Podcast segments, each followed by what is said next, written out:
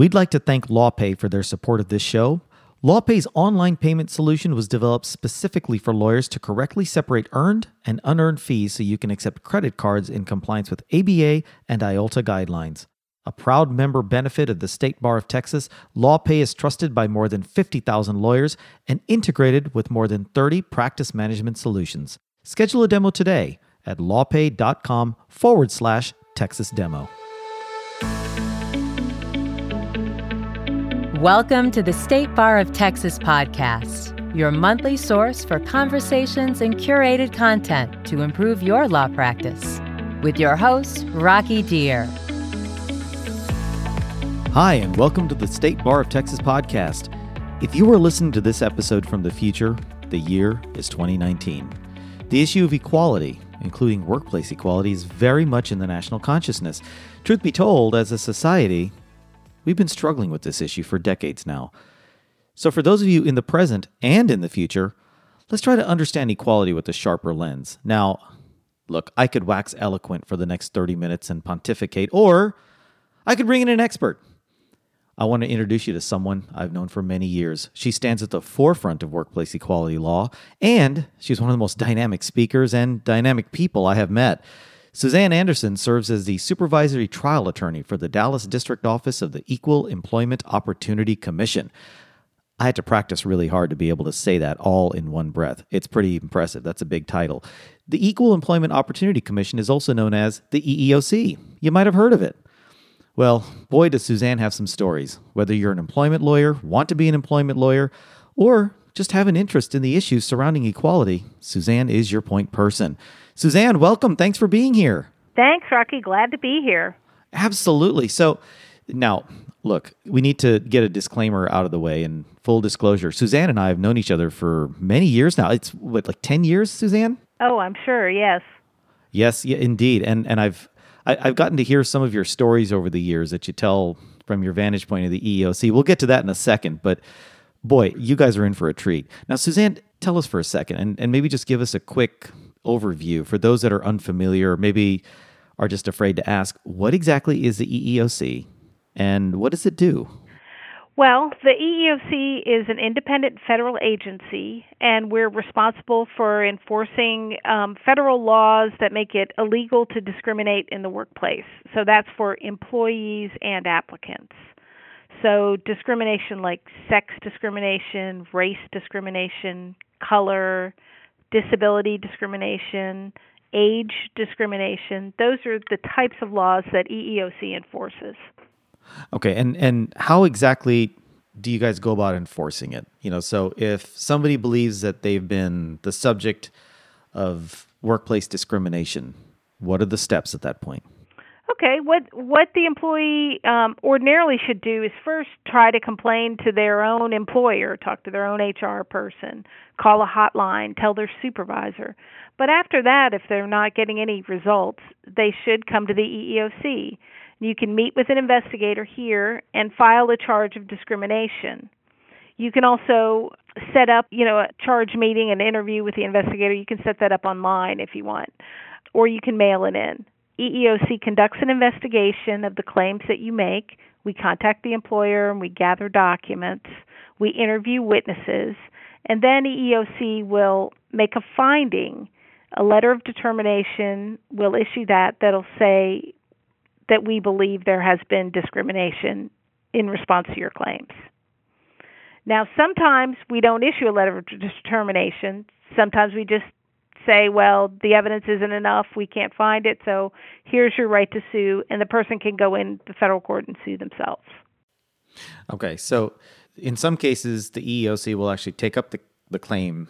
Would it be fair to say that it's on behalf of the employee, or are you really representing a different entity if you're the EEOC taking up the claim? Right.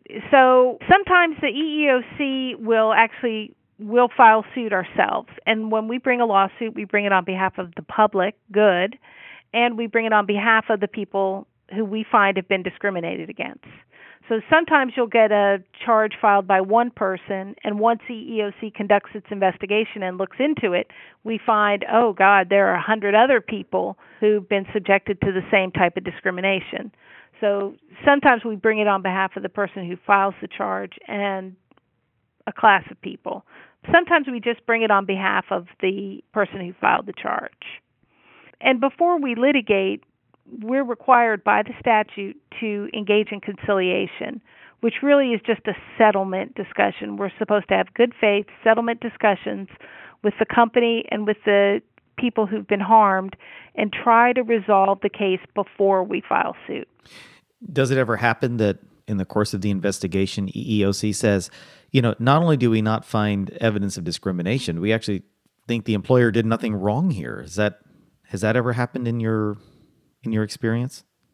I mean, there are times that we find that there's no discrimination. I mean, if you look at the litigation that EEOC brings, we file suit on less than 2% of everything that walks in the door. So, more often than not, the commission is not bringing a lawsuit. Okay. And how long have you been with the commission? I guess I've been with the EEOC 28 and a half years. So so you're the new person in the office. Hardly. 20 and a half years. And and you've been litigating that whole time. You've been a trial attorney that for that entire duration? Right. I've been a trial attorney and then supervisory trial attorney, but I still um, litigate cases now, and I supervise others. So walk us through your through your career path. What brought you here? T- talk to us about, you know, you graduate from law school and then you work for a while and you get to the EOC. So let's take us through that process. Okay. Well, I went to University of Texas in Austin and didn't really fit in with the Reagan group and I didn't really understand why I wasn't the type of law student that the big law firms and the corporations were really looking for. And then I started looking into civil rights, which I had a big interest in anyway. And I went to the Department of Education, Office for Civil Rights, and worked there for two years. Then I left there because I really wanted to be in court, and I came to the EOC because I understood that they, you know, went to trial and they, you know, prosecuted cases. Wow, so this is technically this is your second job after law school, is that? Uh, well, it was my second job, and then I had a third job because I left the EOC at some point and went and worked for the city of Dallas for a couple of years because I thought I really needed to, you know, take a look from the other side as a someone working for the city and I was in their labor and employment section for a couple of years and then came back to EOC. Got it. Okay. So but but this is the EEOC has kind of been for the most part your home after law school, right? Your your work home. Yes, absolutely. If you could educate us a little bit about the actual statutory scheme that EEOC works under. I know it's Title 7, but tell us about Title 7 and the related laws and what Title 7 is. Again, there may be people that are too afraid to ask these questions. So I'm going to be the I'm, I'm going to be that kid in class who who asks what sounds like dumb questions. Okay, that's all right. Um, yes, we enforce Title VII, the Age Discrimination in Employment Act, the Americans with Disabilities Act, Equal Pay Act, and the Genetic Information Non Discrimination Act, uh, known as GINA. So, Title VII, they all do pretty much the same thing. They prohibit um, discrimination in the you know in the workplace and with you know equal pay being involved with pay um, the americans with disabilities act that protects people who are disabled and calls for things like you know reasonable accommodation of people with a disability so that disabled people have more opportunity in the workplace. Age discrimination act protects people over age 40 over age 40 yay. Okay i'm protected. This Yeah. is good. This Yes, is good. okay Mhm. finally. My go- I've, I've been i've been waiting for this moment all my life so that's good and then there's also an, an the ada amendments act Right, which is the ADA um, that has been amended. It's you know the same basic purpose is to protect people with disabilities in the workplace. It just was amended to make changes in the law. and and I I have to I have to confess I'm not familiar with Gina. Tell us a little bit about Gina. That sounds kind of interesting. Is that is that fairly new or It's um, well, let me tell you that of the charges we take in, 0.2% are GINA charges. It's a small part of the law that we do. It's a little complicated. Basically, companies cannot discriminate against you because of genetic information in your background. So a company can't ask you when you apply for a job, they can't say, Well, how are your parents doing? Anybody got cancer? You got any history of uh, heart attacks in your family? They can't get to that information and then say, You know, we don't want anybody working here, you know, for example, whose parents had diabetes or who's have a family history of some type of you know medical condition. Wow, you know, I, I thought I was pretty familiar with employment law as a non-employment lawyer, but I'd never heard of this. That's that's kind of interesting. But you said it's only 0.2 percent that comes in. I I'm a little surprised. I I would think it would be higher than that.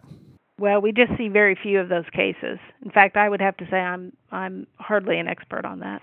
Now, we've talked a little bit about some of these protected classes, right? There's gender, age, Am I forgetting a few here? Yeah, religion, color, national origin, disability status. Obviously, we talked about that just a few minutes ago. Right. Now, um, pregnancy.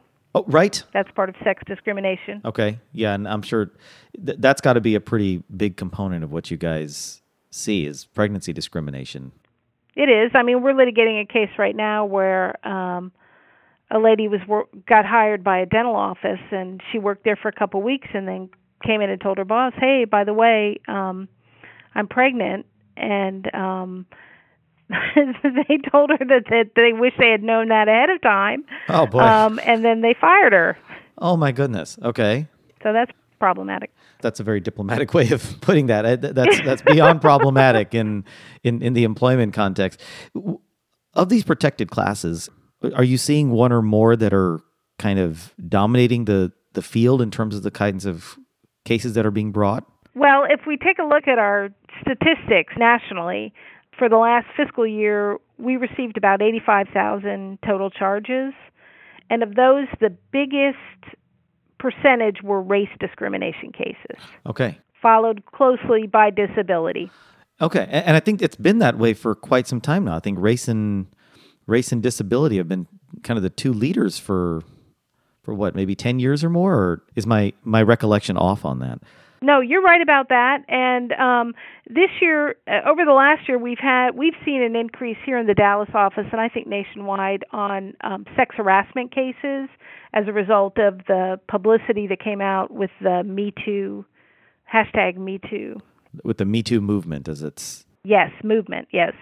So then this kind of i guess at least to me this begs a pretty interesting question which is if Me Too is in the national spotlight, then you would think you would think people would be more careful in their workplaces not to engage in conduct that might elicit a charge of discrimination or a complaint to the EEOC. It sounds like it sounds like maybe the exact opposite is happening. How do you process this? What do you what do you chalk this up to?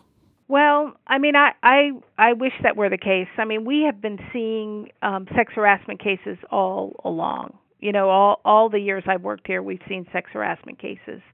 Um, with the new focus on Me Too, I think more people are coming in with better defined complaints. Employees, women particularly, who get sexually harassed, now that they've seen it on TV, if they get a text message from their supervisor that's you know inappropriate, they'll hold on to it. If they receive a picture from their boss that is inappropriate. They'll save that.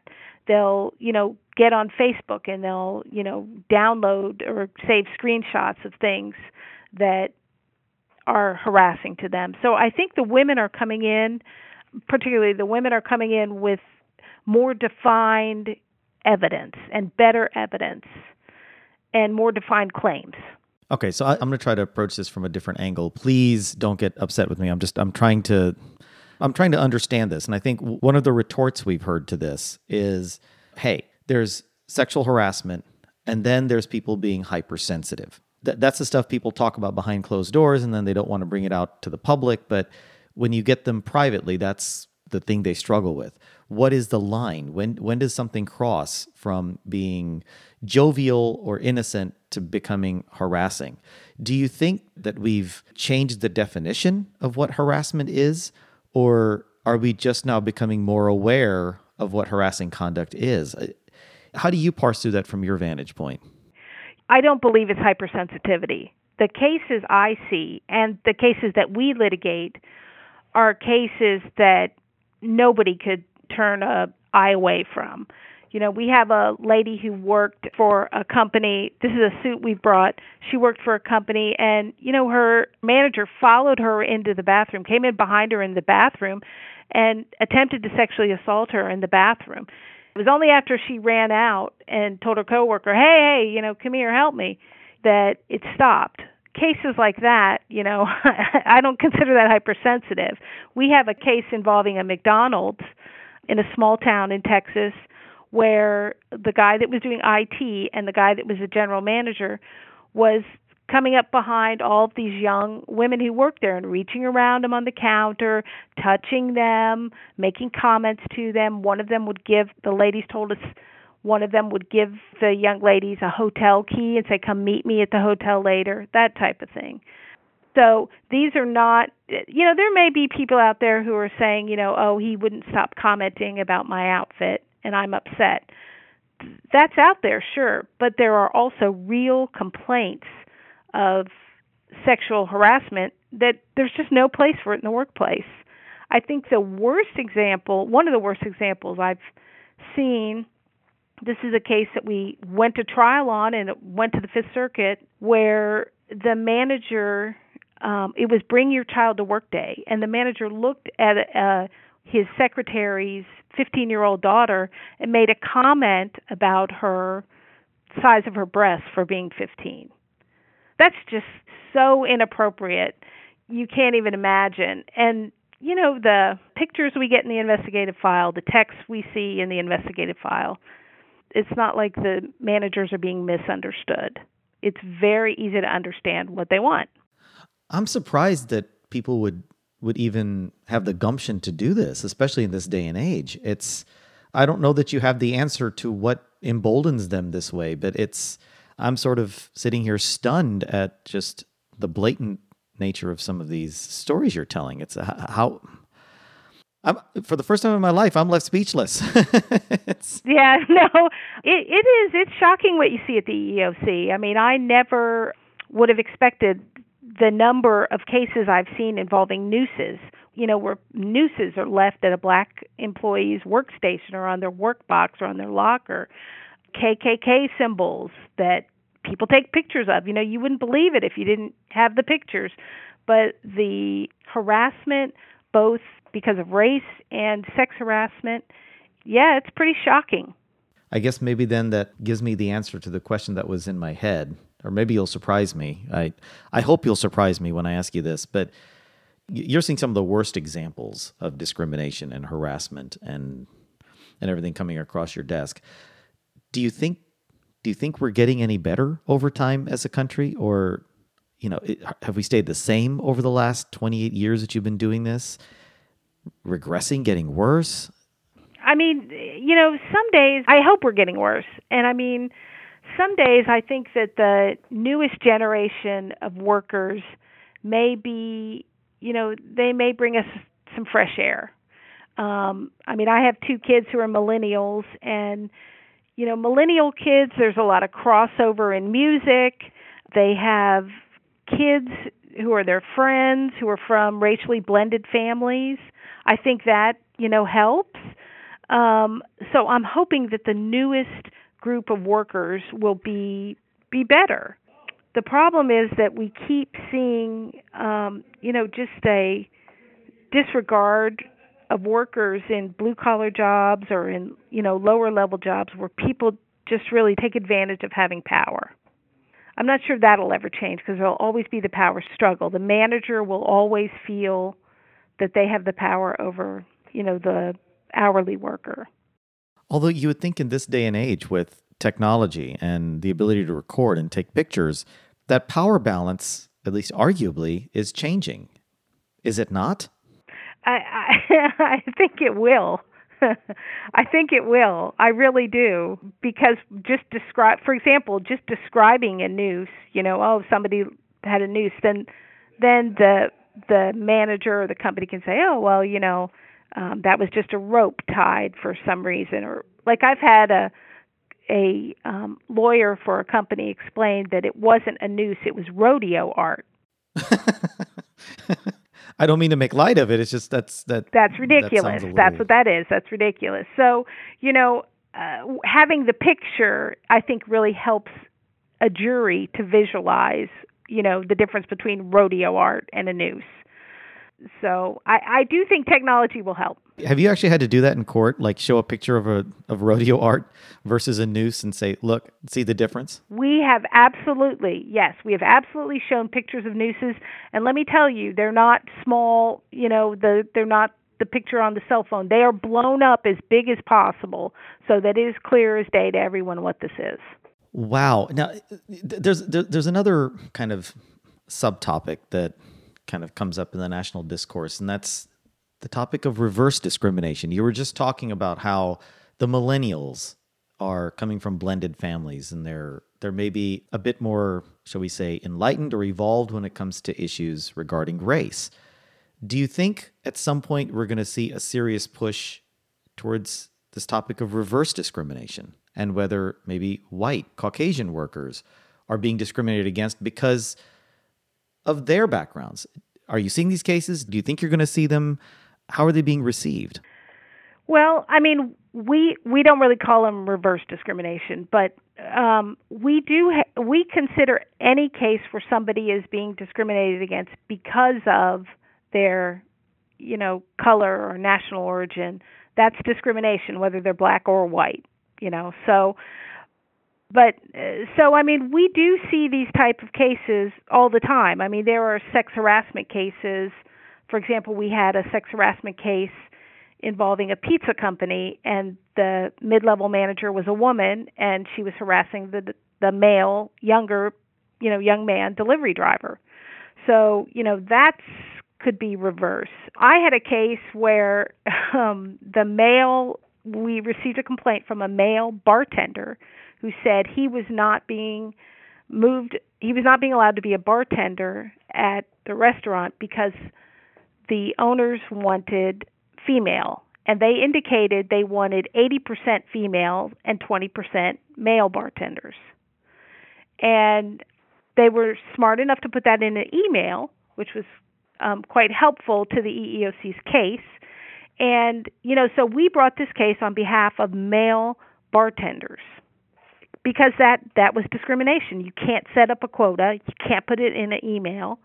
Um, you know, that case was was settled, and the company agreed to um, change that policy. Obviously.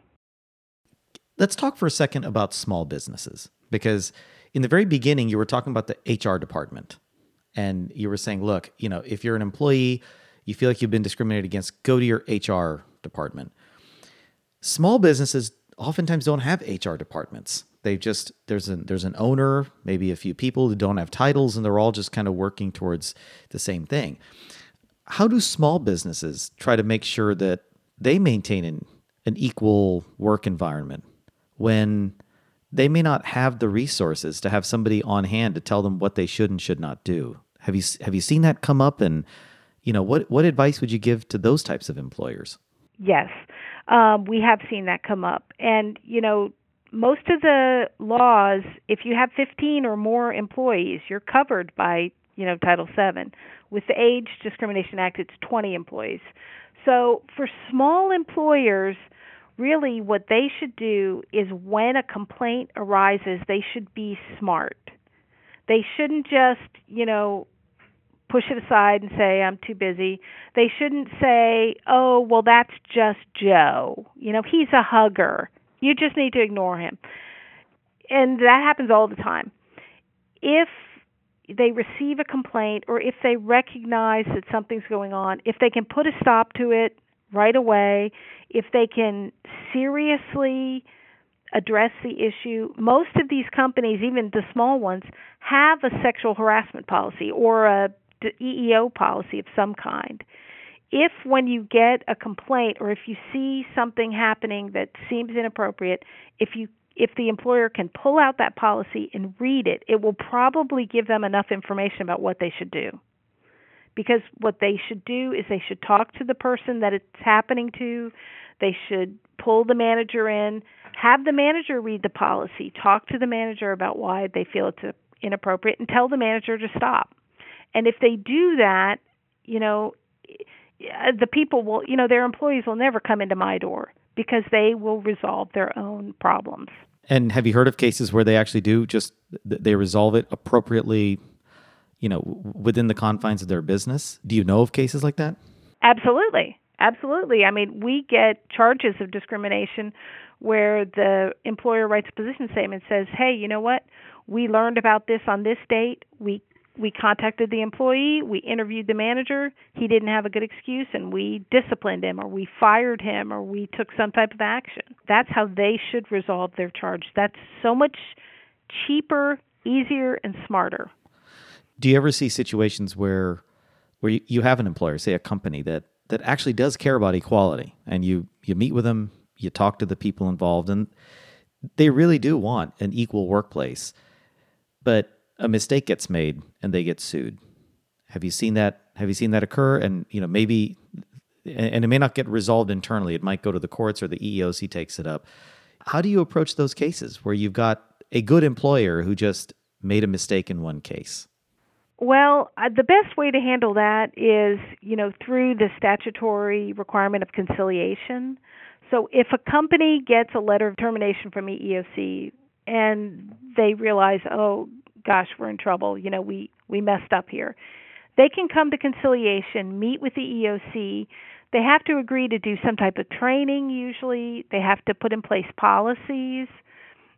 They may have to pay and they will probably have to pay the victim some amount for lost wages or, you know, mental and emotional harm. But it's all a confidential experience. It's confidential settlement and before EEOC files suit, you can resolve these issues quietly and to the agreement of everybody. Now, after EEOC files suit, it can't be settled confidentially. EEOC, you know, will issue a press release. We will put it on our webpage. And, you know, it's a public activity brought on behalf of the public.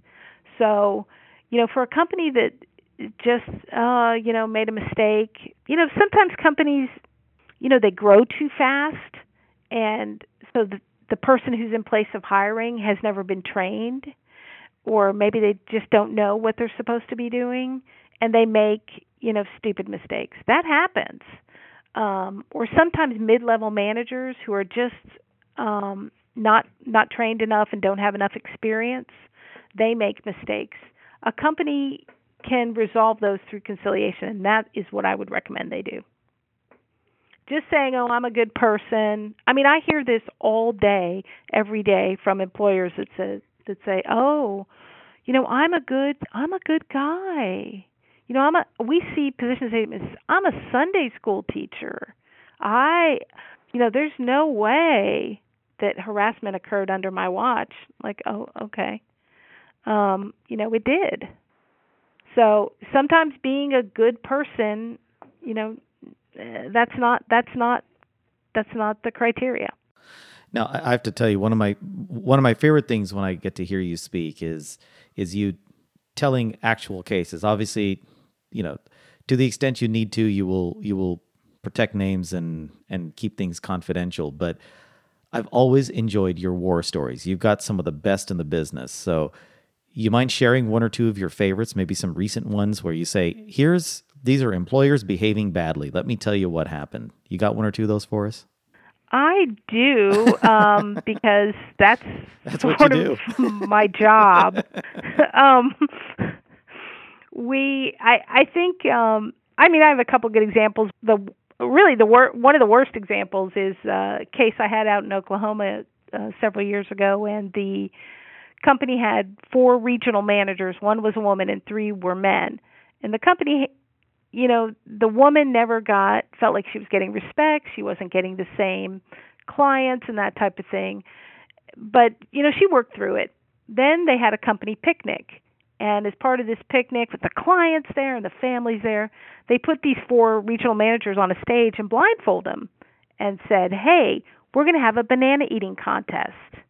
On your mark, and they have these bananas. They're going to hand to the managers on the mark. It's at go. When they say go, they take the blindfolds off the three men, and it's just the woman eating the bananas with the blindfold on. People are laughing. She finally gets the joke. It was so humiliating. That to me is just, you know, that's that's ridiculous. That's such a, you know, such harassment. And uh that case settled.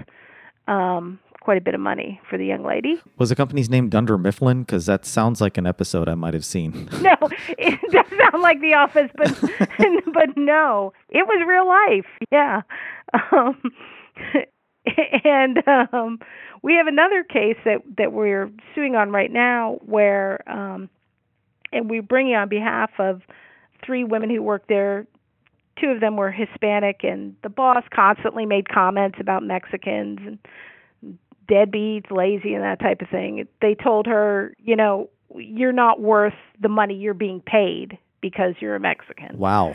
And so during the investigation, we asked the company, will you send us, um, you know, as part of our request, will you send us your EEO policy, your harassment policy, any personnel files you have?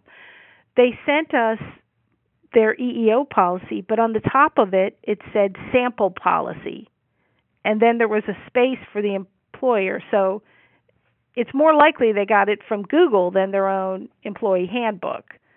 So I think, you know, sending that into the EEOC is a mistake.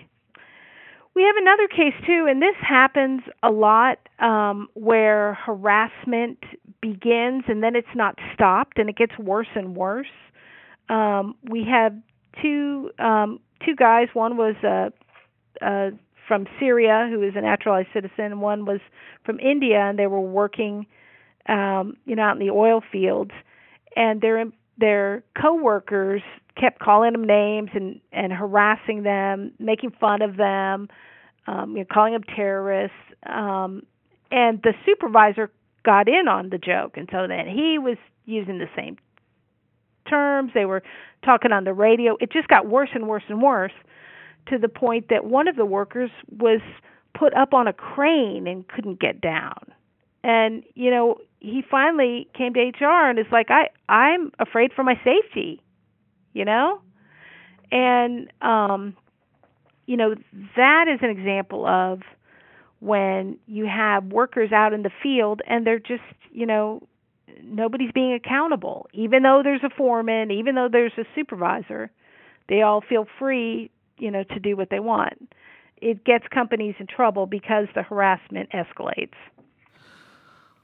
My goodness. Okay. Uh, that's you've always got stories that that that sort of leave me wanting more and yet also leave me really really afraid. Wow. I know. It's it's both. Yeah. It's uh, wow.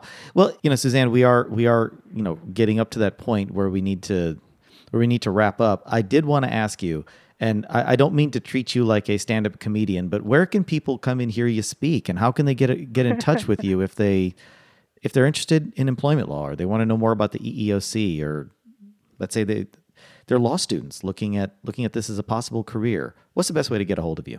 Well, um, I'm a public servant, so um, you can contact me by email, suzanne.anderson at eeoc.gov. Um, you can also reach me by phone, but it's a little more difficult at uh, 214-253-2740. And if you want to see us in action, we have a uh, age discrimination trial in federal court April 29th. So we will be speaking then. Very much so, and you'll have exhibits and everything. well, yeah. unfortunately, that is all the time we have. And Suzanne, you've been so generous with your with your time coming out from your busy schedule. I want to thank you so much for joining us. And you know, of course, I want to thank you, the listener, for tuning in. This podcast is brought to you thanks to the generous support of LawPay. So, LawPay, if you're listening, thank you too. And if you like what you heard today, please rate and review us on Apple Podcasts, Google Podcasts, or your favorite podcast app. Until next time, remember, life's a journey, folks. I'm Rocky Dhir, signing off for now. If you'd like more information about today's show, please visit LegalTalkNetwork.com. Go to TexasBar.com slash podcasts, subscribe via Apple Podcasts and RSS. Find both the State Bar of Texas and Legal Talk Network on Twitter, Facebook, and LinkedIn, or download the free app from Legal Talk Network in Google Play and iTunes.